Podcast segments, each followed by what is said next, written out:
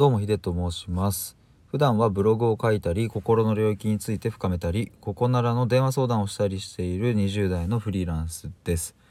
さて今回は絶望から人生は始まるというテーマでお話ししたいと思います。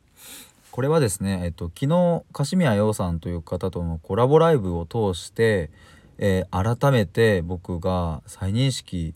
させていただいたことです。でえっ、ー、とまあタイトルはですね、まあ、絶望から、まあ、始まる人生が始まるっていう風にしているんですがまあまあこれがでも結結論なのかなという感じですね。えっ、ー、とまあ、ただじゃあそもそも絶望って何だっていう話なんですけれども、うんと、この言葉もですね割とそのネガティブに使われることがやっぱり多いですしまあ基本そうですよね。まあ、ただ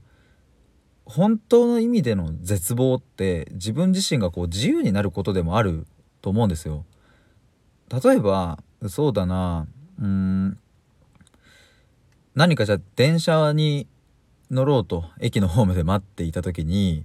うんとずっと自分は待ってるけどもなかなかその電車がやってこないと。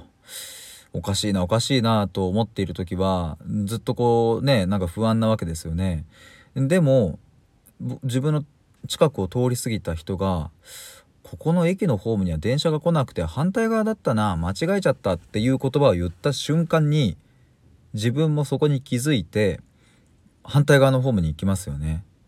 つまりこの姿こそが絶望なんですよ。うんと望みが断たれるっていう。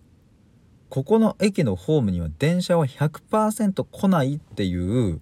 それが分かった瞬間に絶望して自由になって行動ができるっていう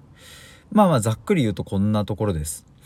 まあ、実際心のね領域についての悩みや絶望っていうことに関してはあの今言ったようにこんなすっきりいく話ではないっていうのはそこはもう重々承知の上ですがねまあでも事の本質はそういうわけですよ。で昨日樫宮陽さんはうんと自分の心内面と向き合う時間そして過去の自分の人生を深掘りしていく時間を通してすごく落ち込んだっていうことをおっしゃっていたんですね。で僕はその言葉を聞いた時にうわすごいなって思ったのと同時に陽さんの人生にとって非常に価値のある非常に濃い、うん、時間を過ごされたんだなっていうふうに思いました。というのもさっきの絶望の話で言えば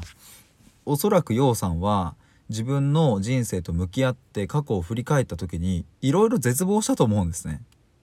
なんか僕も同じような経験をしているのでここは本当に共感するんですけどもなんかね僕は例えば自分の過去を振り返った時にもうベッドの上で夜寝る前にもううわーってなんかもう頭ああもうクソってかきむしるみたいななんかねドラマのワンシーンかよみたいなことをやってたりとかなんか本当にやるせない気持ちというか誰にもぶつけられない気持ちみたいな別に誰が悪いわけでもないしみたいなでも時間は帰ってこないしみたいななんかねいろんなそんな思いがぐちゃぐちゃとあってまあ本当にそこで落胆したしすげえ萎えたし落ち込んだしでもだからこそ絶望できたんですよね。絶望したからこそ僕は今こうしてあのスタイフで発信をしたりとかノートで発信をしたりとか特に心の領域についてはすごい深められてきているなって自分の中では思えているんですね。そしてこれは楽しいなって僕は思えています今は。